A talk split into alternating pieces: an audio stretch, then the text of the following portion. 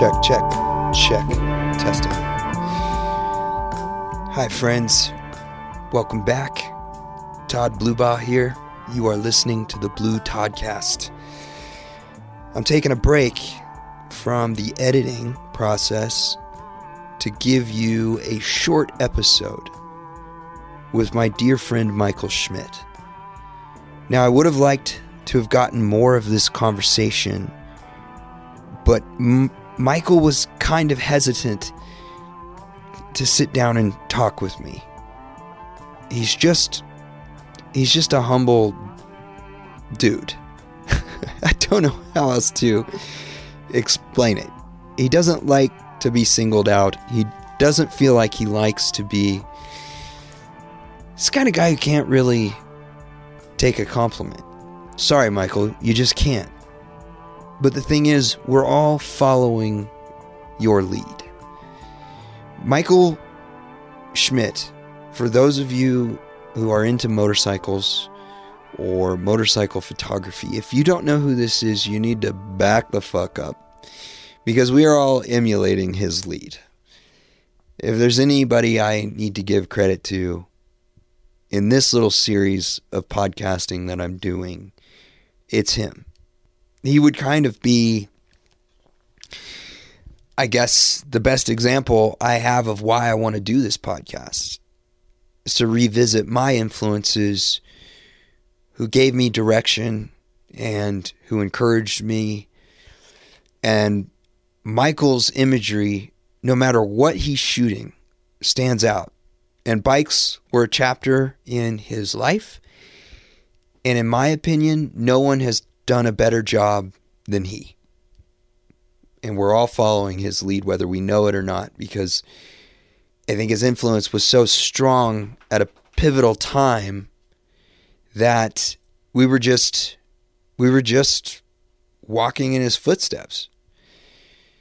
And I've I just feel very lucky that he crossed paths with me out here in the desert and agreed to sit down a little while and I just kind of turned the microphones on and set them in two different directions. The audio quality isn't that good, so I apologize, but this is a very meaningful conversation, though brief, that I was given with Michael and we discuss um, 21 Days Under the Sky quite a bit.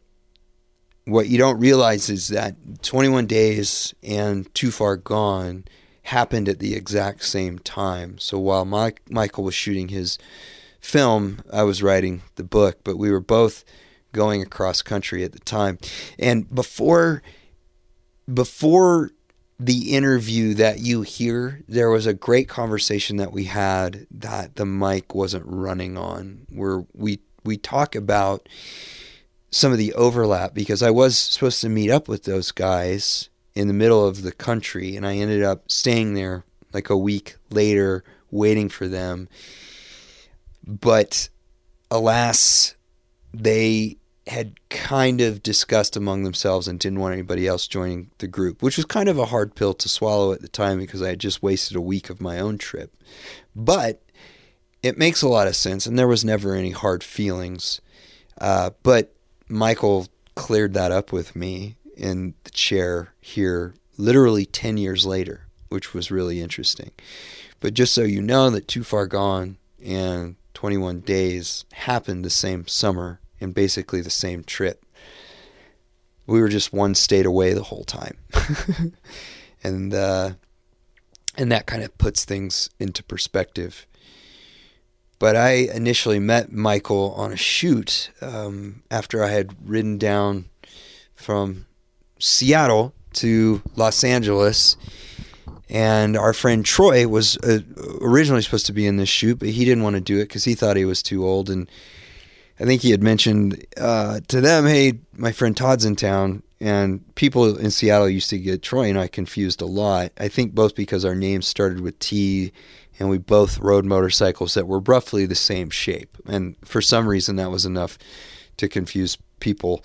But anyway, uh, I ended up standing in for Troy on this little project, and that's how I got to meet Michael, and a few other great friends and that was really special. But that's when it kicked off this conversation about this cross country ride. And I was headed to Nevada then to uh, Speed Week. And we come to find out that Michael got a, a week, maybe it was even longer than that, late start on 21 days due, due to Kirpius's bike being lost in the mail uh, shipping. Anyway, he can tell that story. You'll hear it on here. But I just want you guys to know that Michael's been a huge influence on my work and a great friend. Um, anything he's ever done has kind of turned to gold, but he's always given it away and never really taken credit for it. And I don't know if that's intentional, but it just is what it is because he's usually off chasing the next experience and creating a new curve for all of us to follow. I can't even get into what he's doing now. I, the stuff that he's shown me is probably I'll never reach that level. it's pretty insane, but uh, hopefully you guys can um, see some of Michael's work. Look him up beyond 21 days under the sky and figure out uh, the different layers of life that this guy has lived because it's really inspiring. You know, in an, in another life, in his first round, he was an architect, and then a photographer. Um, there's a few different chapters in there I'm sure I missed, but now he's a, a great machinist and fabricator. Anyway, there's too many things Michael's been for me to talk about. Too little time. But I hope you enjoy this conversation because it means a lot to me. Thank you, Michael, for sitting down. I know you didn't want to. It really means a lot when people trust me enough with their time and with their words. And all I want to do is get it right before we're gone. That's it. I I'm trying to I'm trying to give the credit that's deserved to the people who have influenced me and that's what this vehicle of a podcast is for. And there's too many people just taking and not enough people giving back. And I think, in my personal opinion, Michael has been victim to that because he speaks softly and works really hard. And that's an easy target for people to shoot and take credit for. And I just, I don't like seeing that. So, yeah, do what you can. Give some back too. This is Michael Schmidt, everyone. Buckle up. Can I see some of it? And his projector broken.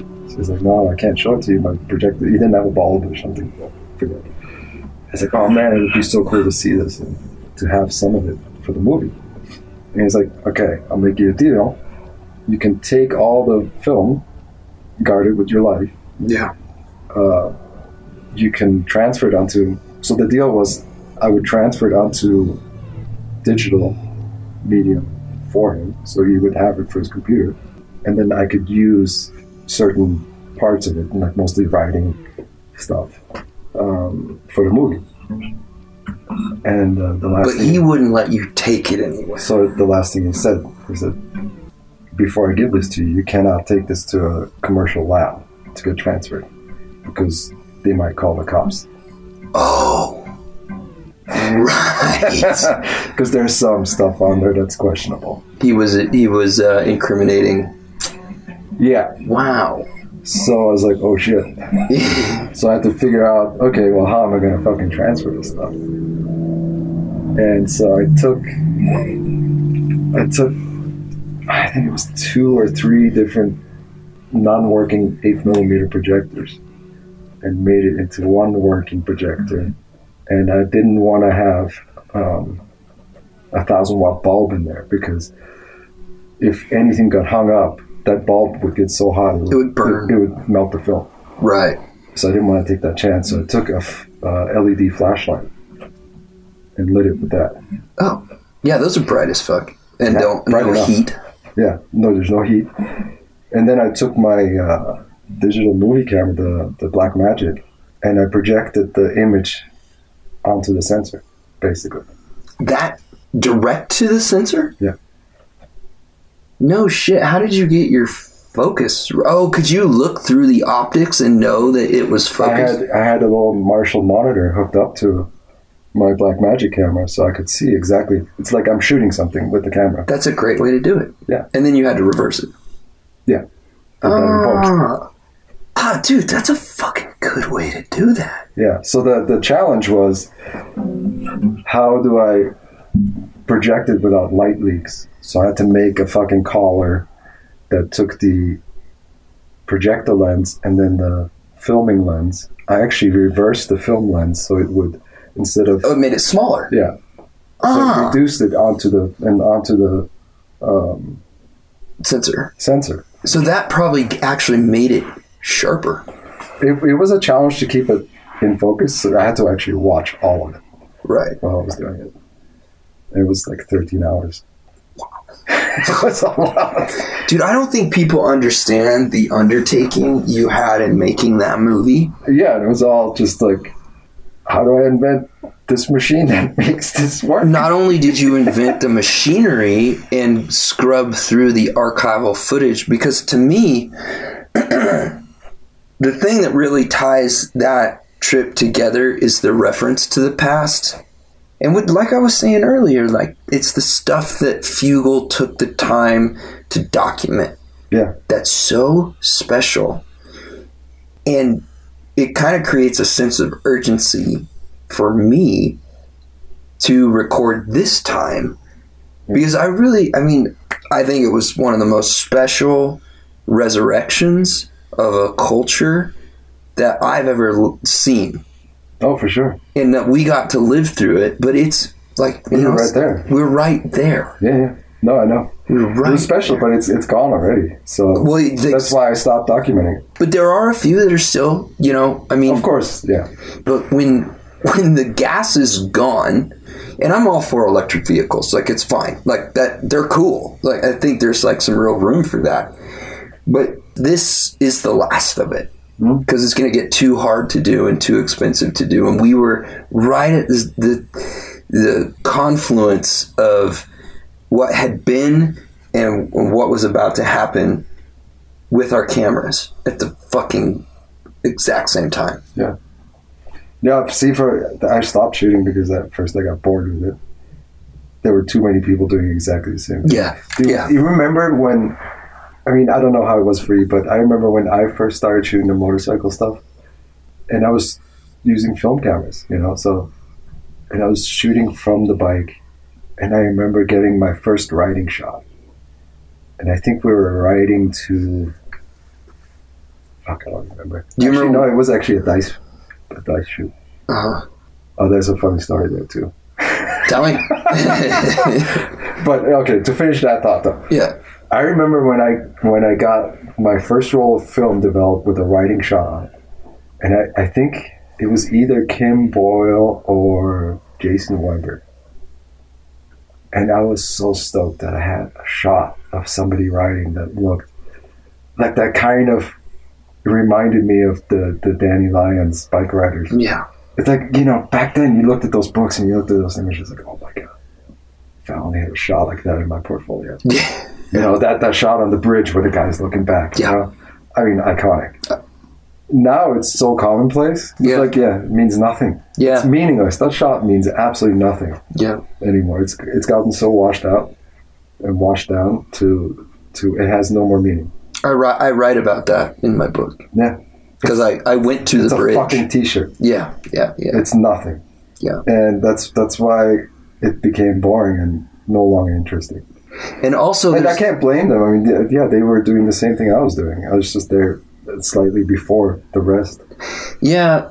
But also, And not that I invented anything. I mean, they no, we were all following Danny Lyons' example. Yeah, Yeah. He was doing it in the fucking sixties. Yeah. And, and those, those references are so inspiring. Yeah, but also i don't know i i just think there was a a time when the reasons for doing something were different it's not because you had seen so much of it you wanted to do it it's because you felt it Yeah. it was like you with that first camera trying to figure out how to do the film thing you were just feeling your way through it Yeah. you didn't see someone do it and want to do it. Didn't even know if it was possible. Didn't know if it was possible. You know, I traded my first. I got my first Harley in a trade. And there was this thing, it looked like alien technology. It had fucking push rods. It looked like a car motor. I was used to like some some pretty modern bikes at the time. You know, I was engines. Yes, I was very into FCRs and, Yeah. and sport bikes going different thing. fast. And I'm like, what am I doing trading for this fucking antique? yeah. I remember the first time I popped a push rod tube up and I'm like, did I break it? You know, and uh, so I was working backwards, but I was feeling my way through it the entire time. Yeah. and then it, it changed it changed my life. Now i feel like there's so many references that people are just it's like a mood board. They're living in a mood board and just emulating emulating. They don't have to, they don't feel their way through anything anymore. Yeah. I don't mean to like i think everybody should explore anything they want but of course. but- that's what we did. but it's really it's really hard to find something that isn't already It's been overdone. overdone Well, the thing is, it, it's probably not been overdone any more than ever before. It's just we get to see everybody's work now. yeah That's which before it didn't exist. I mean, yeah, there could have been everybody could have been shooting the same shit, but you just didn't see it because there was no way to look at it. That's also true. It's a an accessibility issue. Yeah. But going back to shooting off the bike, that that was a a special. That's a kind of specialized thing. Yeah, You and I wasn't actually all that good, good at it because I was.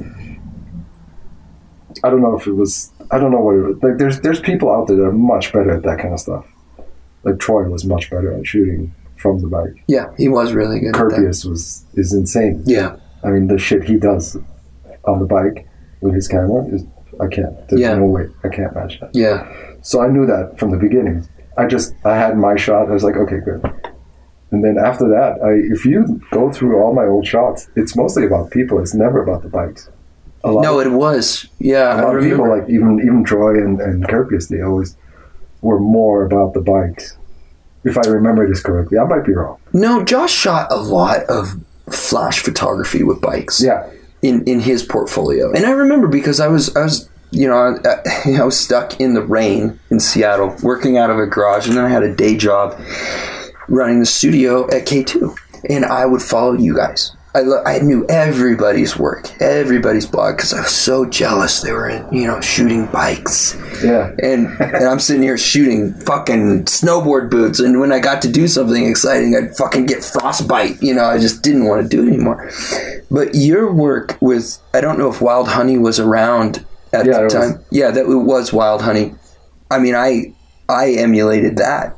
I really tried to find in between moments that were not they weren't placed. Yeah. there wasn't i didn't if there if i was using a flash or any type of strobe i didn't want anybody to see it.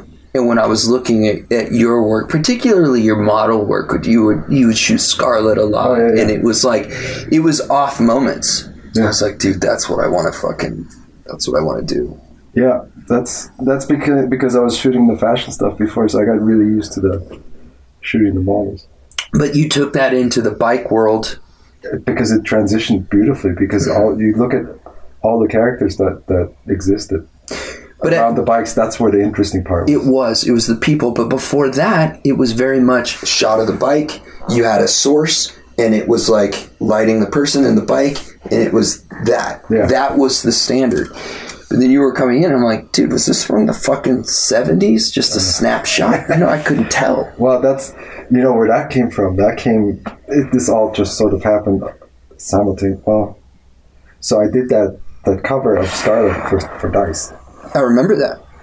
That, I shot that with the Mamiya RZ I Yeah. on Okay. film. hmm So Jen from Bandit Brand saw that, saw the dice cover, and she's like, "Oh my god, this is the guy I want to shoot Bandit Brand," because she wanted a '70s look.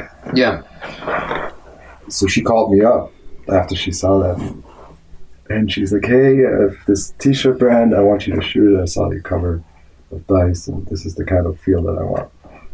Ted, did she own Bandit Town at the time? No, no, this is way before. Okay. so I honed I honed that that look, that seventies kind of snapshot look by doing Bandit Brand. So I talked I talked with her Because she gave you the models and the Yeah, she hired the models. locations and She hired the models. It was her location. It was her house. uh huh. and and she said, "This is the kind of look I want." And she we basically looked at in the Wind magazines. Easy Rider in the Wind was like the, the the little insert magazine, Yeah. but it was like all snapshots, and they were just amateur snapshots. And which was the beautiful thing because they captured. How many of those did she have? had Dude.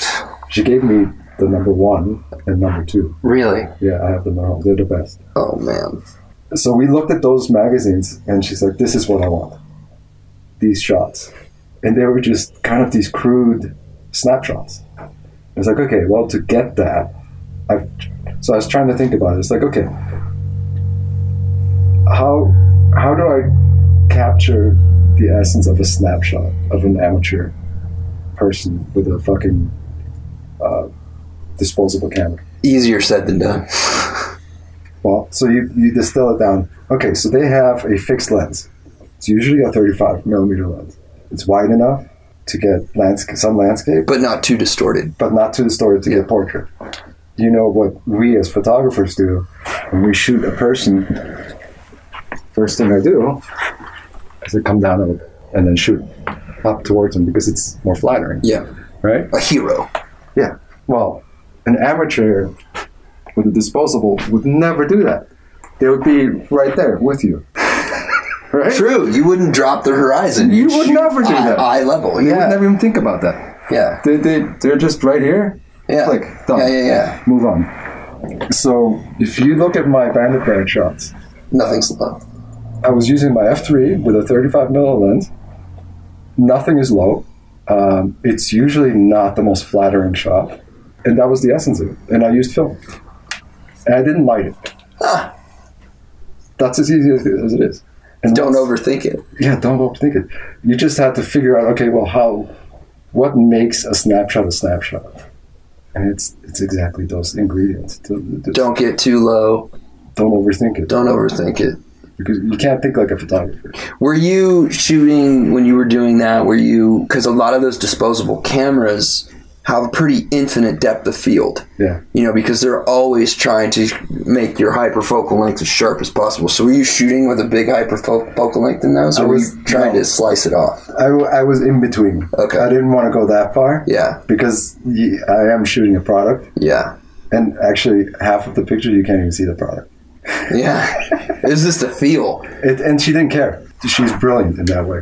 She knew exactly what what she was selling, Yeah, and it was a lifestyle. yeah, yeah. It was yeah. not specifically a T-shirt. It was like, if you want to be as cool as these kids in this shop, you better get my fucking T-shirt. See, that's the thing that a client, I, and I've been That's, trying. they don't understand. They don't understand. No, because they have they have a product they want to sell you. Yeah. They don't understand that what you're selling. What's the? I've used this so many times. One of the most um, successful fashion shots ever for men is James Dean walking down Times Square with his trench coat. with the trench coat, Yeah, the khakis, yeah, and whatever T-shirt he has, white T-shirt. yeah. On the rainy day, the the, the concrete shining, and We're not. They're not selling those clothes he's wearing. Yeah. But every guy that looked at that picture wanted to be that wanted guy. to be that guy. Yeah, So what do you do? You get those fucking pants. You get that white T-shirt. You get that coat. iconic. Yeah. fucking iconic. So Look through that lens. I have a 35 too, but that uh, Oh, 28, yeah. 28 is the one, dude. I shot all my architectural models with the 28. Oh god, it's such it's so perfect. Yeah. And this this is what I loved about the. Oh yeah, you can pop the. Uh, is it stuck? I haven't taken it off in a while. Yeah, it's stuck. oh, There it goes. So I used to. I remember I used to. A lot of times I would sit there like this, talking with people, Yeah, and they didn't even know I was just kind of like fucking around. I was Just like, eh, you know, Yeah. and Nelson click, and they would get so mad. He's like, it's a great. actually, I actually have a fold-out hood like the, like the. oh, you do? Yeah, they make them for the. For I didn't know that. F three. Yeah, I have one. It I has a little rarely magnifier. take. I really take the dioptic off, but it's um, it's definitely fun to shoot that way. I used to have a little twin lens roll. Oh yeah, yeah, That that was the easiest. yeah. Just a. And they're so quiet Yeah. This is the greatest camera ever made. ever. I really think that. Yeah. The only thing that can go wrong with it is the electronic shutter. Yeah, And yeah. I've broken mine. Was it fixable? Oh yeah, yeah, it's easy. They just replace it. That's why these mechanical cameras are, you know, I'm really getting into those. I'm trying to find as many of them I can. No battery, no electronics, gears and springs. If you want a Nikon version, yeah. get the FM, FM2. Oh, yeah. All all mechanical. It has a meter, so for, if you want to use the internal meter, you, you have to use battery. But if you run out of battery, every shutter speed works. Oh, With the F3, what's the max shutter speed then? I Like think 500 or something? No, no, I think it's 2000. Oh, wow. That Um, is a good. So with the F3, if the battery is dead, it's done. Yeah, There's there's only 60th is uh, you can. that's naturally 60th. It's probably not even calibrated, so it's like. It's good enough. I've used it in a pinch when I ran out, but What I was saying is, was sh- shooting when when it comes to shooting off the bike, and you know, it's it's interesting because I've like, I've really tried to analyze shooting in a way that cap it captures how it feels. Hmm. It's not just a good product shot. You know, it's how does it feel to be in that, and there's some rules to to doing that. Like it really, there is an equation to doing that. Otherwise, you're getting you're getting into this world of like automotive photography that doesn't feel anything like it is to drive or to ride, but it really highlights the you know moment. I gotta pee again. Oh yeah, go for it. This fucking coffee is going right through me. It's good coffee though. Well, I had two coffees before I came here too. Oh, you're two ahead of me. I might actually have another cup. I'm having another cup. I'm gonna really start talking fast here. I was gonna show you this for for shooting off the bike, like this.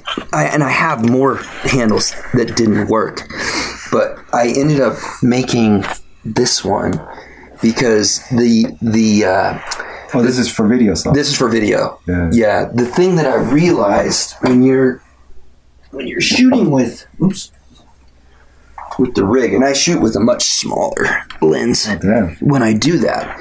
But this little handle with the with the curvature Yeah. lets me balance in my hand where I where I need to be, and also um, having the it be flat like this, I can actually control this more with the palm of my hand and my fingers here.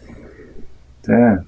And it and it, it just went a lot of trial and error to. to What's this Yeah, that. It holds a mic Ah, look at you. and the mic couldn't uh, you know basically you you have these floppy mic Yeah, yeah, yeah. holders and that one needs to be rigid because the wind will obviously pull the microphone off Interesting. and it hangs from a swivel so i can move it you know around to both sides of the bike Yeah, yeah, yeah. but it was it was kind of like figuring out how to and, and this is what i realized is like a shot that's too smooth is not real Yeah. It doesn't have any feeling. To it has no life to it Yeah, there's no life to it. That's that's when you get into automotive, like everything stabilized. It's just That's why we built that camera bike. yeah. Because that shot is so. You know, you know what's funny? When I first started thinking about the movie, 21 Days, Yeah. it came out of. I had just finished shooting Six Over, and and I told Matt and Dean, I was like, you know, Six Over was fun. It was so low. It was no budget. It was just me with a 5D that I borrowed from a friend, going to friends' houses and shooting them. No idea what I was doing. Had no idea of what the story was going to be. Yeah. No, nothing scripted, nothing even thought through. I was just going to go over there and do this, talk to them. Yeah. So anyway, so I told Matt and Dean, I was like, let's do this for real. Let's do a, a road trip. And they're like, ah, a lot of money. Like, who would be in it? And that became a shit show right there. It's like picking who is in the movie. Oh my god. Oh, fuck. anyway, um, Did that? Did that kind of? Because it's a small community. oh, it, it pissed off a lot. Of It created some problems. Oh, it created, created some huge problems. Really. Yeah, to this day. Really. Oh, yeah. I'm not going to say. Uh, but yeah, it created some big problems. Some people that I thought were friends are no longer friends. Huh. Well, that's too bad. Yeah. And uh, well, anyway, so what was I about to say? Oh, so so Matt and Dean were kind of on the fence. They didn't want to commit to it. They they also wanted to see how Six Over was going to come over, come across, Yeah. and if it was going to make us money. And so they they kind of wanted to sit back and see. And I was like, I want to shoot a road trip. Yeah. And uh, I was talking to Troy, and I was like, "Dude, let's let's shoot a road trip. Like, what's the road trip gonna be?" And we're like, "Oh, let's fucking ride to the Brooklyn Invitational." Yeah. And we both had FXRs at the time, and we're like, "Let's just ride the FXRs." And and then my idea was, I'm gonna make some sort of cage or some sort of attachment rig, basically make my bike into a camera bike. Yeah. And it was, What FXR would be great for that. yeah, so I was gonna do what you actually did with that zero bike out Yeah. there. Yeah. Yeah. Yeah. And I was I was talking to Dylan about it. He would be the man. Yeah, Yeah. like, dude, how would you do this? He could fab all that up. yeah, yeah, Yeah. And I remember I was in Portland at the time, and I was talking to him, and I was like, oh, how how would you do this? And you know, blah blah. blah. So we talked about it, and then I never did it, and then it just blew up into what it became, like a full on. Like I was just gonna add, you know, put some GoPros on there, and it was just gonna be a home movie for me and for Troy. Yeah. That was it. It was never gonna be released. How did you get the the Well, funding and everything that you did? Oh, that was an interesting one. Um, Apple saw a picture I had posted on my blog at the time Uh huh. of Jeremiah. It was the back of him um, Doing the burnout. doing a burnout in the desert, Yeah. and they uh, they wanted to buy it for ten years, Wow. uh, exclusive rights. I can't even use it. Huh. And so we started negotiating, and I remember I was on a trip. I was actually pre-running the Lincoln Highway on the Sturgis, and I was somewhere in the middle of America. I don't even know where. When I got the email saying, "Hey, can you get on a phone call with us? We want to negotiate the, the deal." So I stopped somewhere. I forget where the hell I was. And I talked to him. We talked about price and uh, we came to a, uh, an agreement what the price was and then uh, they just transferred the money into my bank account i took that money and bought film cameras and and basically paid everybody to go on this trip Thank you, Apple. Holy shit, dude. so that that money from apple Wow. paid for the trip That's remarkable. and then the editing i i had to start working again which was the problem When you were so when you went out and shot this thing, you were financing it and then you didn't have a storyline necessarily. No. So the whole idea was I was just going to document these four guys riding across. And the rules were very, very um, simple. They can't have help from production. hmm If they broke down, they had to figure it out how to fix it, Like a real trip. like a real trip. Yeah. So I told them treat it as if you were riding across the country without me there with a van. And if you broke down, what would you do? Because that's where it gets interesting. That's what people want to see. Because at the time, not everybody was riding an old bike across country. You know, they were doing it with FXRs, Yeah. maybe shovelheads, but definitely not with panheads and knuckleheads and ironheads. Yeah. And then, um, so yeah, so that was the rule. It's like the production vehicle is not here to carry parts for you. It's not here to carry extra gas for you, Or tow you. or, tow you, or do anything. We're just here to document you. And that was it. That was the rule. So Hmm. when they broke down, they had to figure it out. That was the first of seeing that world for a lot of people, I think. Yeah, I think so too. And then, in case nothing happened, that's where the secondary story was going to fuel. Oh, so that was like a backup. that was just in case it's boring as fuck and nothing happens at least we're going to fuel and we're going to get some interesting stories. From It can be boring as fuck. If you don't yeah. have the breakdowns, this shit is boring as fuck. Yeah. Which is why I don't ride modern bikes. And so, actually, for a long time, the the name of the the title of the movie was "Going to Fugle." For me, that was the title. It still is to this day. It's like "Going to Fugle." That Yeah. was the, the whole reason. And uh, but um, the powers that be did not like that.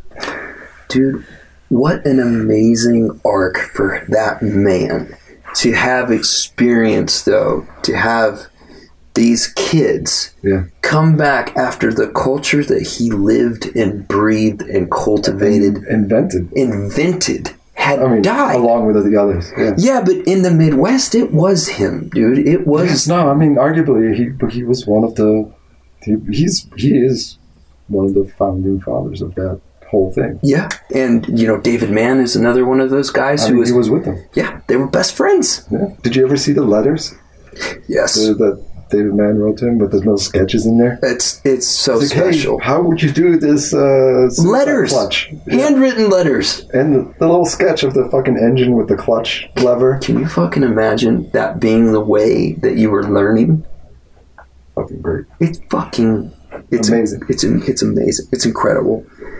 But um, no, I don't think people know the story behind 21 Days, and and I don't think we got when we were talking about my book and 21 Days happening at the same time. I don't think we we got any of that because the uh, the mic just wasn't picking picking up. Good. But uh, yeah, I'm sure you're happy about that. but people don't know, first of all, how it started. They don't know that was like the next step going from the, the stills photography that you had been doing around California. That was spreading because of your blog. What was your blog called? Can't remember. Oh, Neither can you. I can't. It's still out there. Is it? Yeah. I never took it down. Well, anyway, it was a, it was interesting from the Northwest to see that progression happen. And by the time you were shooting motion, I was shooting. I was still doing stills. You know, the book was, but it was all going in the same direction Yeah. at that time. I think it's a natural progression for any photographer. Eh, yeah, If yeah. you're, if you're a storytelling photographer. storytelling photographer and, and that's it that's the problem we're running into i don't think a lot of people are concerning themselves or trying to tell a story with an image anymore I don't. Yeah, I don't know. I don't really look at anybody's work anymore. I don't look at anything out there. there's some good shit Is there? there's there's some good shit and there's some people who are really passionate about it and I'm sure, and then, you know there always will be. yeah Hopefully. and you can tell Yeah. who's who's who and doing what and you know it, it's sad to see publishing die Yeah. because in say the arc that you're talking about when you start with stills and you go to video publishing is dying Yeah. and to get your work published and printed in, in permanence i mean look at this we, how many times we have we talked about danny lyon Yes. you know and how special is it that this shit exists I mean, there's there's no there's no substitute to opening a fucking hard copy. But that's going away. It's break. It breaks my fucking heart. It's. That's signed, by the way. I saw that. Nick, my wife, when my book came out, she located Danny Lyon, wrote him a letter, or no, wrote him an email. She found his email address and said, "Hey, you were a big inspiration on my husband. Your work, in in particular the bike riders. He's coming out with a book. Can I send it to you and get an autographed copy of the bike riders?" And she did that for me, and That's that's amazing. that's how I got that. But the point is, if this goes, You know they're making a movie based on the bike riders. right? yeah, I worked on it. You worked on it? Yeah, I was in it. You're in it? Yeah, You fuck. I only have I have a very small little scene. How did you it. get in it? Well, they bought a bunch of my denim for the cast, and the the uh, production designer there. I, it had nothing to do with motorcycles. It's really funny, but the production designer uh, had a lot of question about you know the old stuff and, and and the deck jackets and the fashion from that. And I, I was really helping her out, sending her a lot of photo references and, and decade references. And she, at some point, she just kind of called me and was like, "Why aren't you in this movie?" And I go, I don't know. I don't really like. I never. I don't have an agent. I don't operate in that world. She's like, well, you you do acting. I'm like, yeah, but that's only when it's like part of the job. I usually work behind the camera. Yeah. And she's like, I'm telling the director about you. So that's it. Yeah. There it is. So after they had bought a bunch of denim and we had gone back and forth, she put me in contact with him and he was like, Well, why don't we bring you out for a scene? Not only did I get to do that, but I also I made a sound package for cinema of of antique Harleys Thanks. with with my buddy Randy. And we we did all the decades up into Shovelheads. I we- could have used you You could have for 21 days. you could have because that, that problem. that is a hard problem to solve. Yeah. And that's why I made that sound package with Randy is because I needed it. And coincidentally, the first two movies to license it were Oppenheimer and The Bike Riders. Wow. See this picture? Yeah. When Dugan was still at the Chun. It was the original Chun, Yeah. basically. It Yeah. was whoever was in, in the bottom. It was uh, uh, Snake, Snake and Davey- Ryan and Davey. Yeah, Ryan Davey and Eddie. no, uh, can't remember his name. Huh. Anyway, But that is, you're right. There's an upstairs and a downstairs. I wanted to um, write on the side of the building Chun territory and kind of recreate this picture. Yeah. And I talked to Dugan about it, and he was all for it, and we just never got to it. That would have been the place to do it. Yeah. With the outdoor that time. stairway. Yeah. and at that time because it was it was still our small little group and uh, i'm i'm kind of sad I, I didn't do it Yeah, I wish you would have. yeah chun territory Yeah. The chun, was- the chun is still there. i know It still limps on. weird So when um, when Scott and I, in, in I think it was in October, we shot a little sequence for our movie traveling from here in the desert back to Kansas, and we went through New Mexico. And Danny Lyon had dropped Scott a line, "Hey, if you're ever in New Mexico, this is my address. Come stop by and see me." So we finished really close to his house. And Scott and I were like, dude, should we just Yeah. by? So we fucking did. And we, we, uh, and he said, he's like, I built it as a, out of, I built it out of Adobe with an old Mexican I smuggled in from Mexico back in the, you know, in the Yeah. decade. And I was like, oh, this is going to be awesome. And so we found it, we found the address, and there's like a gate. And we're like, do we just walk in? So we walk past it, and, and there's a really long driveway, and we're uh, we're kind of we're really scared because you know he has kind of a bit of a reputation, and I and we're in New Mexico, and like we just a chance we're trespassing, we could get shot by the guy we like really idolize. what a great story! So anyway. Uh, we're walking down this really long driveway, and there's a guy at the end of the driveway, kind of walking towards us. I'm like, "Is this fucking Danny Lyon? Like, are we gonna get you know?" It was his friend. He wasn't there, uh, but his friend was watching the house, and we come up. He's like, "Hey, can I help you?" And I go, "Yeah, we're trying to get in contact with Da- Danny." It's like I worked on the bike riders, but he gave us his address if we were ever around. He's like, "Oh man, you just missed him. He, he's he just left." And that's the guy you need to do a podcast with not me I know. No, no, no. I need to get. I need. to me, it's more important to get the friends who influenced me recorded. Danny's been recorded, yeah You know what I not by you not by me. but that's the guy you need to get before it's too late I know. I know. because those are the guys that are you can't find anymore It's true. Yeah, And that was the original it was the original. But when I think my my real sense of uh, urgency comes from my experience. First of all, with my parents, yeah and second of all, with Troy. Yeah. But you got Troy. Yeah. Dude, I pop 21 Days on the Skies every now and then and just watch Troy talk, like read his book. Oh, and, yeah. and, and I'm just like, fuck, dude. It's, you need to you need to talk to Rocco If he because he has recording. hours hours well, you know, Rocco Troy does talking. all the music for my show.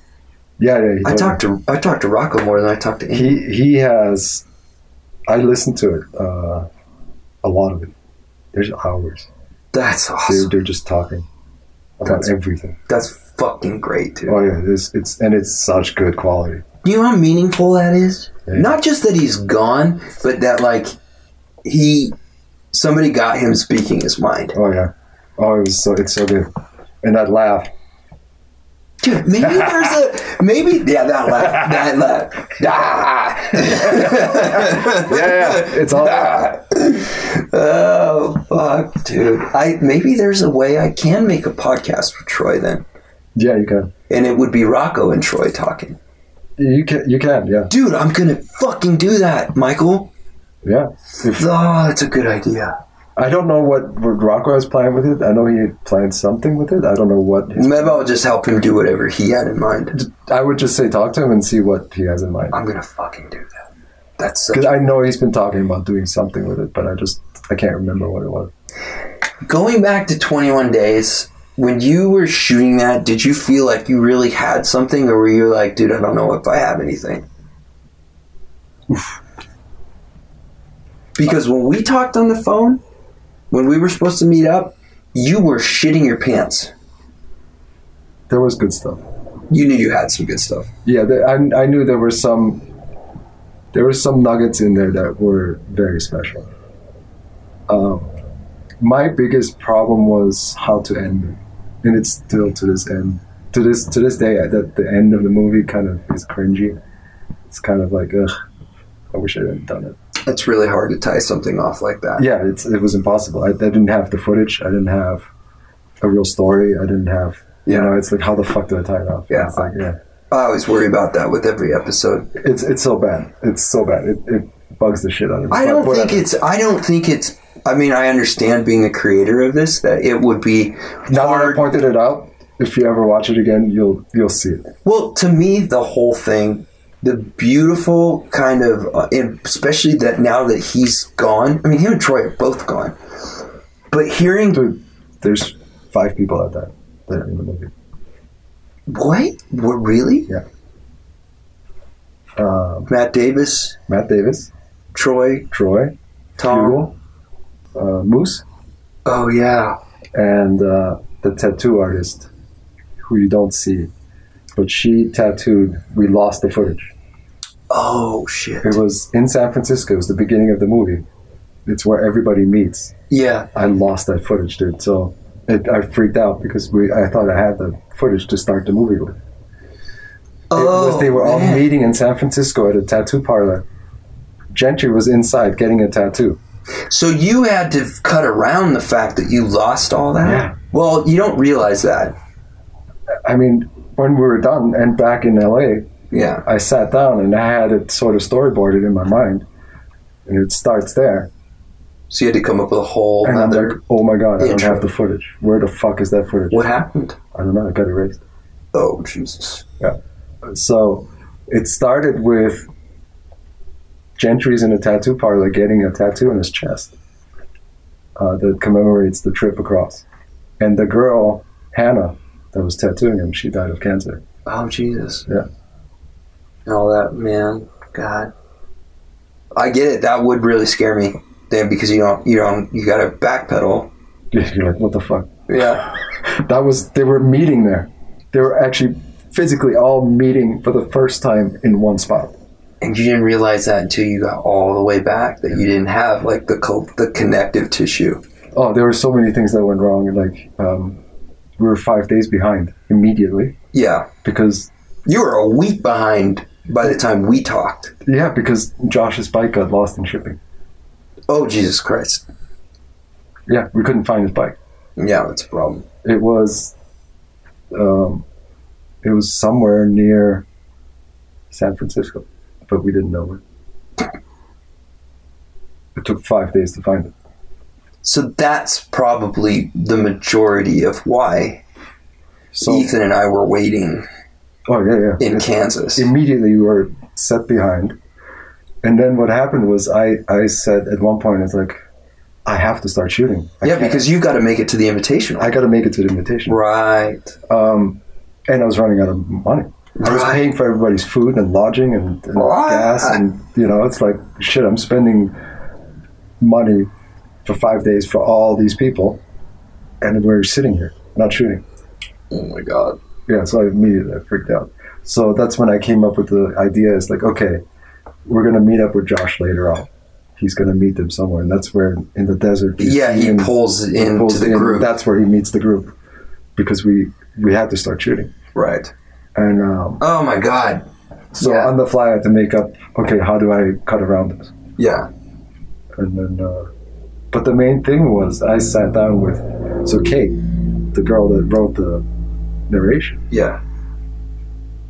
she was critical to tell the story because I couldn't count on those guys to give me sound clips that were usable. Right. Yeah. Number one, I didn't really have a sound person. And you weren't doing interviews. No, Yeah. it wasn't supposed to feel like interviews. Right. That was actually the, the interviews in the beginning. That was an afterthought, like that because we needed You more. needed something. we needed something, Yeah. and that was with Fox. Yeah. After you, they had signed on. Yeah, like that that the interview with Josh. If you watch it now, that was three years later, Right. right? But you needed that tiny little clip of ego. So he like- looked different. Yeah. Oh, yeah, yeah. He looked. Everybody looked different. Yeah. You don't really notice, though. You don't notice as much. No. But here's the funny thing, because it's supposed to be him leaving to meet everybody, Yeah. right? Which is summer. Yeah. It was in the middle of winter in Chicago, Oh, Jesus Christ. so it was freezing cold outside. He wasn't wearing a helmet. He was wearing his his uh, heated gear. But if you look at his face, he is frozen. Oh, my God, I'll bet. It started snowing right after I turned off the camera. Yeah. It started snowing. Can't use that. yeah, it was freezing cold. Oh, my God. It was in the it was in the 30s, I think, when he when we shot that. It was so cool. fucking gnarly. Yeah. Dude, that scene, the scene I did in, with the bike riders, it's it's around this. I don't know how much I can actually talk about it because that movie is now they canceled the know, release date. So anyway, it was Cleveland in November, I think, and ah! and uh, it's at night. It's a night shoot we're around this burn barrel, thank God. And and the scene, you know, it took all night to shoot. We're shooting 35 millimeter film, like two Panavision cameras moving around. Yeah. But uh, It was shot on film. yes, dude, Dan, or um, Jeff Nichols my favorite director. And I will say this: no matter what about the movie, and I'm nervous because this book means a lot to me. But if I could pick one director to do and handle this, the content of this book, it would be Jeff Nichols. Huh. And after working with him, he lives up to every every bit of credibility I ever imagined he should have. Interesting. I don't even know what he's what has he done. He did like Mud. He did, um, Oh. and that movie by itself. When you think about when you think about telling the story of men Mhm. in the arc of a man's life, he did such a poetic job of explaining all the facets of that in that one film. Mm. And um, and it, this that same sensitivity would be required in doing this book. Yeah. And when I read the script, I was astonished that you could connect such a nebulous of conversations and of characters and mold it into a very special story.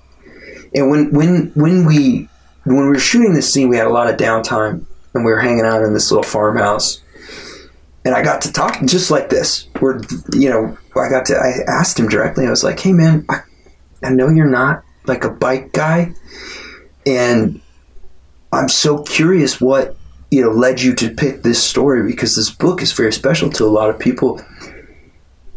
And his response was so great that I immediately knew it was in good hands. Hmm. And he said, when I was young in the early 90s or mid 90s in Little Rock, Arkansas, in the Midwest, I was a part of this very special group of punk rock scenes happening and growing, and we were facilitating this community. And I had to watch that over a course of the next years and sequence of events get blown out and it was the popularity of something that destroyed it. Hmm. And I've always wanted to tell a story of that happening. Yeah. And I go, fuck, dude. Yeah. You are fucking nailing it. Yeah. What happened then and what's happening again. Same thing. He, and I don't even think he has any idea that it's No, happening of course again. not. How could he? But he's just telling it the way that he saw it. And he goes, I recognized a lot of the punk rock ethos It's in the the, biker community. Yeah, it's the same. They were sewing Same on their rebellion, patches. the same fucking thing. Same thing.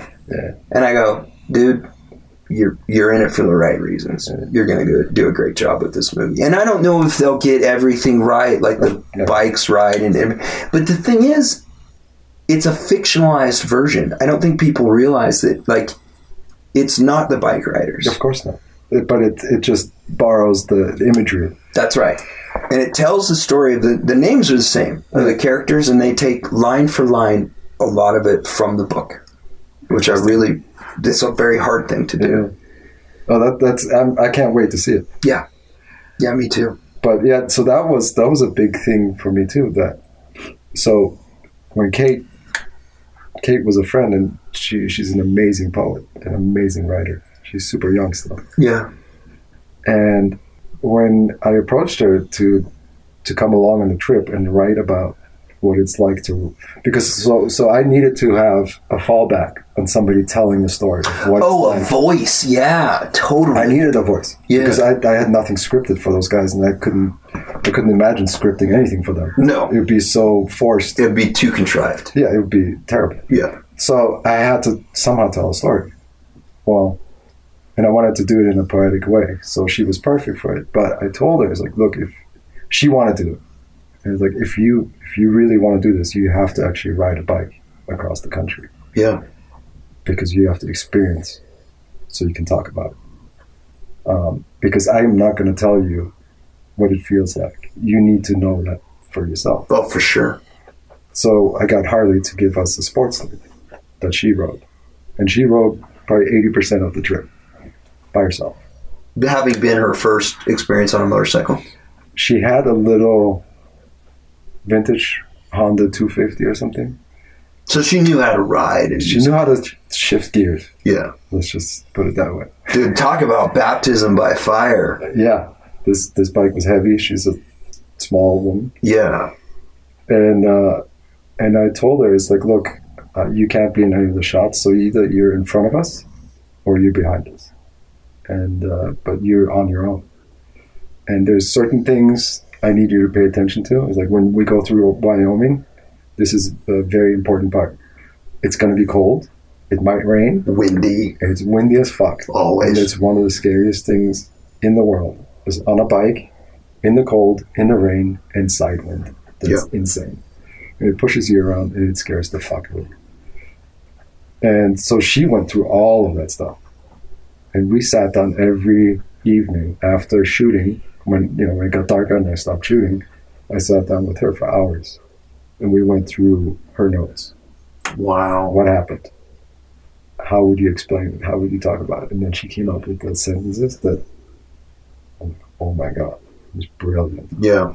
Yeah. I almost wish she would have narrated it. We talked about it. Um, It's hard to have a woman's voice in. It- it in- wouldn't have worked. It wouldn't have worked, but she would have known. yeah, yeah. Had the, she would have known everything about the delivery, having written it. Yeah, so the narration was actually, uh, I don't know if I should. You can say whatever you want Yeah. now. So I was hanging out at the time with Jason Lee at the, uh, a lot, Mhm. who's who's a motorcycle en- enthusiast. And photographer. and photography. And we were hanging out almost every day, riding dirt bikes. And I told him about this about the, the movie I had shot. And at this point, Fox had was not in the picture. And uh, and I was like, dude, I would love it if you would narrate the movie for me, because I figured, okay, that's a big name, big Hollywood name. yeah, people will. I, I'll get it out somehow, Yeah. because I had no way of getting it out besides dice. Yeah. and I wanted something better for it. Um, so he was super stoked on it, and he would have done it for free. And then when uh, I ran out of money and I ran out of steam, and then Fox picked it up the distribution rights. They, I remember we had that conversation in their office, and it's like, well, who's going to narrate it? And I said, well, Jason Lee is going to narrate it because that's the deal that he made. And for some reason, they said no. I don't know what their reasoning was, Interesting. But they said no. And then I was like, well, but I, for the last couple of years, I've been talking to Jason about this. He's ready to do this, and he doesn't even want money. And for some reason, they were against it. Hmm. To this day, I don't know why. But um, They had to get their dirty little creative hands on it. I think it had to do with c- contracts and who works with Fox and you know Oh, yeah. whatever. I'm sure there's some bureaucratic political thing going on in the background. It was nothing against Jason, Yeah. but it was just they actually started pitching people that were on the lot at the time. It's like, oh, how about this guy? It's like, no, who the fuck is that guy? Yeah. And does he know bikes? Yeah, it's like, does he Yeah. ride? It's Yeah. like if he if the person doesn't ride, it's it's a no go. No go. I don't care who it is. Yeah. And then they were talking about you, McGregor. I was like, look, I, uh, I would love for you to, to do something, but it needs to be an American. This is an American story. Yeah. It, it can't be a Scottish guy. Yeah. You know? Yeah. And then then they talked about Brad Pitt, and it's like, come on, Yeah. Let's that's not realistic. Yeah. Yeah. right? And then and then um, um, what's his name came up? T one thousand. yeah, Robert Patrick. Robert Patrick. Yes. and and uh, I remember Steven and I looked at his Instagram, and I didn't know it, but he was a Boozefighter, Yeah. and I'm like, holy shit, he's Yeah. a Boozefighter. Well, fuck yeah, he's the he's the guy then. Yeah. So then the next thing was, will he do it? Because I think the budget was insane. It was like it was almost an insult. Yeah. I forget, it was like a thousand dollars. But he's a bike guy. Yeah. And I was like, dude, he, you're insulting him with that fucking fee. Yeah. And I was like, no, this you can't, you can't. Bro, he didn't get to say anything in Terminator. Right. You know, like give him. So, anyways, they Steven texted him through Instagram, yeah. and then we sent him the script or then the the narration, Narration. Yeah. and we sent him a couple of clips. Dude, within 24 hours, he replied, and he was beside himself. I'll bet. He was like, "Holy shit, where do I sign up?" That's awesome. then it comes out that he's actually done this trip. He's ridden the Lincoln Highway Oh, okay. across. He knows. So he fucking- knows it. He knows the trip. Yeah. He's actually ridden it. That makes a lot of sense.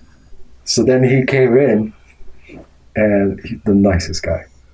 I love him. Yeah. The nicest guy. We we're in the fucking uh, on, the, on the- at the soundstage recording the voiceover, and this is kind of funny. So Stephen and I, in the in the booth, are in the um, The con- console yeah, in the, recording. in the in the in the console room, Yeah. and so there's a piece of glass in between us, and there's you know the, you can have a, a microphone you can turn on and off to talk, and he's on the stage, you know, and he's he's like reading from the script, and so we st- we start. It's like okay, here we go, and he comes out with this really over the top announcer type voice, and I'm like, oh my god. this is I looked at Steven and I'm like, and he had the same reaction. We are like, oh shit, uh-huh. what do we do? It's like, how do you even? I don't know how to talk to him. He's a fucking superstar. yeah. It's like, who the fuck am I? I'm some fucking dirty biker. I'm like, oh my god! And like to Steven, like make sure the microphone's off. I was like, dude, what do I tell him? I was like, I don't know. You tell him what you want. What do you need from him? And and we're like discussing back and forth. And while he's still recording, Yeah. And then he stops and he goes, Hey guys, what was that? How's that? Yeah. And we're like, um, Great. no, I'm, I'm, I'm like, um, and he goes, a little too much? And I'm like, yeah, a little too much. And he goes, got it. And then I, and then the only thing, and I'm like, oh my God, thank God. And then the only thing I told him is like, here's how I want you to deliver it is imagine you're sitting on the porch with a bunch of old buddies. You're now a grandfather, and you're telling the story of when you rode across the country. That's it, That's great direction. and that and that's what he did. It's too bad he didn't go. I was just fucking with you guys. He, maybe he was. he might have been. He might have been because it was so over the top, but it was amazing. Hold on one second. Hold that thought. J-Mo. How you doing, brother? Good man. How you doing? Good. Um, just calling to see if you were gonna head over that way. Um, calling to see if you can help me with the, the gas situation on the, the car. I, I have I have some gas here I can put in it. Yeah. And how much do you need in there? Uh, I just want to go take my mom up to the up that thing. Oh, up Burns. Yeah. Do you want to go right up there? Um, I'm probably gonna skip it. I'm I'm do gonna be doing a little bit of a podcast with Michael Schmidt over here. Um, but I I'll put the gas that I have in it and see how much you got. Okay. You put the gas in there for me. Yeah, I'll put I'll put the gas that I have in there and see how much you got. Okay. All right. How about that? Well, I'll see. I'll see you soon. Okay, sounds good. Bye. Oh my god, I'm gonna piss my pants too, dude. I'm going outside.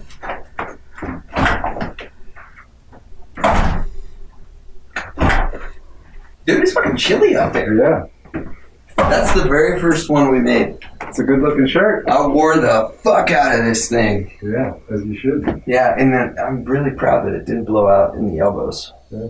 This is a five and a half ounce linen. It was really hard to find a linen that would hold snap buttons oh, because they all pull out. Yeah. You know, because linen's linen's too loose. It's a pretty big weave. Yeah, yeah, and it's it's durable. It's still really durable. This, of course, happens from wind. You know, I, I rode. But I mean, that gives it the character. Yeah, but any shirt does. All of them do that. Like the military shirts, they all Yeah, fucking all. do it in the same place. And they also they always break here too. These Yeah, these things here. yeah. I'm really happy that this didn't didn't, and even the collar is still holding it together because it also starts to rip. Yeah. You know, and where it flaps. Cool stuff, man. Thanks, dude. Um, we gotta find you some pants. Let's let's do that. Actually. Yeah, because I still gotta head out. Yeah, let's let's. I'm gonna leave this because it'd be fun to, before you leave to do this some more. I hope you're having fun because I'm having I- fucking. you know, it's good that we're talking. That that's the fun. this is all that I'm meaning to do. And But- whether anything happens with this or not, I want it. Just like Troy, just like Rocco has Troy. I'm gonna sign this for you right now. Yeah, actually, I'm giving you a brand new one, Michael. This is all that remains. Uh, you don't have to. That, that was fine. Nope. Doing it. Give me a brand. You have to tell me also how do I get to Johnson's? I mean, I can point it to you Okay. right now. Uh, where's my little pen? There it is. No, it's fun. Uh, reminiscing is fun, especially because not a lot of people know this whole story. That's what I'm saying, and I and I don't, Yeah, no, there's not a lot. There's there's a handful of people that know. and I don't. No. I think there's a lot of. Uh, I love the overlap because these two projects happened. Same time. It's the same trip. It's crazy. I never even thought about it that way either. It's the same trip. Now that you bring it up, it, it like, yeah, of course it is. The only difference is that like this this had a round trip in the fact that like I came all the way back and ended up staying in California basically. Yeah, But Ethan, Ethan's story is like that's the that's the real story. yeah. I mean, that's the the dream.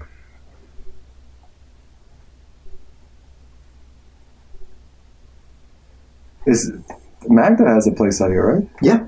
It's not far from here. Do you do you hang out with her at all? Yeah, but I, I don't see her very often, unfortunately, because she's kind of in and out. And Yeah, yeah. but um, when she's around and, and has some time to hang out, we we always find some time. Huh. Yeah, I'd love to catch up with her. We used to. I probably haven't seen her in a year. I haven't seen it. Maybe maybe longer. I haven't seen her in a very long time. Yeah. Um, but I remember, like, when I first started shooting for Harley, she would come up to me. She would come up to me and was like, dude, how do you figure out what to charge them? I was like, ah, fuck, I don't know. Let's just make it up. Say a number. it's like, and, and I said, I told her actually, it's like with Harley, it's actually kind of easy because they do so many shoots, so they have set rates. So they will tell you what they will pay you. Oh yeah. and uh, so that's an easy one. Um, where it gets difficult is like That's the hardest part. it's well because nobody tells you. And it's you also know hard- when I asked for money from from Apple for that photograph Yeah. that funded the movie, I tried to figure out like what do I charge. I Yeah. have no fucking clue. There's no reference for licensing a photo. You don't even know what they're going to use it for. They probably didn't even tell you. They didn't tell me, and they didn't know either. They just knew they wanted it Interesting. for something. Uh, they said it could be a billboard, it could be a thumbnail, it could be nothing, it could be. But they have exclusive rights for ten years. I have to take it off my website. I cannot use the image for anything. Nothing. It's not mine for ten years. So it had to be expensive, Yeah, for sure. of course. What if what if Macintosh or uh, like IBM wants the same thing? So I called agencies and agents, uh, photo reps, and I was like, "What would you charge?" Nobody, dude, nobody knew. These guys that do the negotiating at for a living had no clue. Did you have an agent at the time? No. I called every photographer I knew at the time and asked them, "Hey, can I talk to your agent about this?" I think I called Frank Ockenfels. He's like, "Can I talk to your agent about this?" And he's like, "Yeah, yeah. Here's the number." And I called four different agents, I think, and I got numbers between five thousand dollars to one hundred and fifty thousand dollars. So that told me right there, these fucks don't know shit no, either No fucking clue. they have no fucking idea, just as much as me. Yeah. So then what I did was I sat down and was like, okay, if I was a photographer that sold prints, part of my income is from prints, I would sell a print for, let's say, $2,000, right? So if that image is now taken off the market for 10 years, if I was able to sell it, I don't know, on an average 10 times a year, For two thousand dollars for two thousand dollars a year for ten years. It was something like that. That's an ethical way to do it. yeah, so that's what I came up with, and that that was my. If they asked me like, how do you come up with that number? It's like, well, because you're taking that revenue away from me, Yeah. so I need to be compensated for that potential revenue. Yeah. So that's how I came up with a number. And they said, oh, that's like twice as much as we're offering anybody else. I was like, well, that's my number. And I knew I had them because I talked to I talked to them about who were the other what were the other images. The other images were product shots.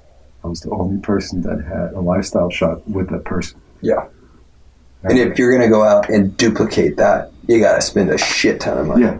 So I knew I had had a unique photo that they couldn't just go, oh, well, let's go to the number two photo.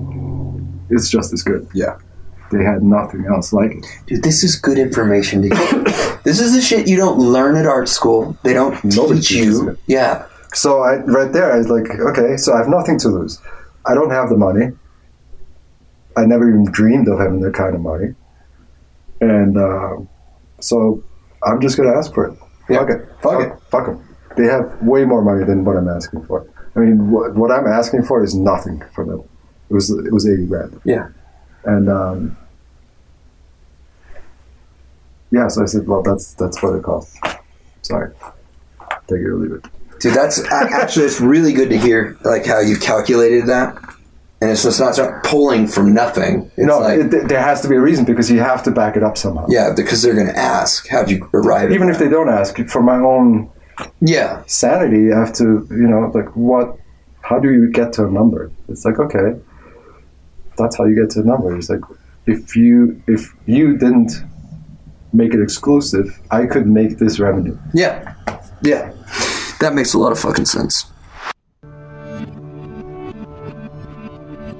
So I hope you enjoyed that. I wish we would have had more time, but I'm grateful for what we did have. Coincidentally, sometimes you just can't schedule the overlaps in life. And I feel very lucky every time I get a little overlap with Michael. And if you take nothing else away from that conversation, I think it should be that you just can't put a guy like Michael Schmidt in a box. And people like that just fascinate me. And in fact, that night, I had a dream that I kind of hold Michael responsible for. And most dreams I forget immediately. As soon as my eyes open, or if my feet hit the floor, it's gone. But this one stuck with me. And in another life, I was a writer, so sometimes I feel compelled to write something down if it has some meaning. And I did. Plus, this thing started unlike any other dream I've ever had. Because I was, in fact, dreaming that I was asleep. Does that make sense? Fast asleep. And when I woke up, I found myself in what appeared to be an arena. The closest thing I could describe uh, would be something like the Colosseum, but not as old. It had high curved walls with closed gates encircling me on all sides, and in the middle of the arena was a cage with a door flung open. It took me a minute to kind of get situated, and when I did, I heard something behind me, and so I turned to see a huge leopard standing, pacing slowly, looking right at me, our eyes locked as its huge paws left a line of silent prints back and forth in the loose dirt. I didn't know why I was there, so I just observed the huge cat. Then all of a sudden, the gates on all sides of the walls of the arena flung open, and people climbed out with clubs and sticks and descended on the leopard. They were trying to drive it into the cage, but it ran and fought in all directions. But people kept coming. Some of them even impersonated the cat, wearing skins of dead leopards in hopes of tricking it into submission. But the leopard could see right through their costumes and steered wide and clear of their deceit, as if he knew these were the worst of his foe cultural predators with no spots of their own. I watched him navigate gracefully around these tricksters. I felt great pity for the leopard as I watched it defend, defend, defend every attack. Then all of a sudden, our eyes locked again, and it sprang towards me full speed, fangs first. I froze, but in the same split second, the creature shrank itself transforming into a small lizard and landed at my feet. Now, to everyone else, it appeared as though the great cat had vanished into thin air. After all, they were all looking for a leopard. So they became frantic and started hunting everywhere outside the walls of the arena. But still, I stood there with the creature at my feet. And when no one was watching, I slowly reached down my hand, and the lizard climbed into my open palm I then stood and walked freely out the open gates of the arena and through the dark tunnels, past the frantic men with their sticks and clubs and leopard suits, and into the open daylit streets. The lizard climbed up my arm and onto my shoulder as we walked still further till we passed the city gates, where it transformed itself again, this time into a raven. It fluffed its feathers looked at me with a curious smile, and spoke as it flew towards the sun. You must be all these things, it said, or they'll put you in a cage.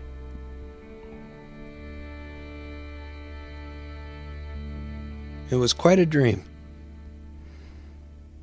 It got me thinking a lot about good old Michael Schmidt, the leopard, the lizard, the raven, He's been a lot of things. Thank you, Michael. I'll see you down the road.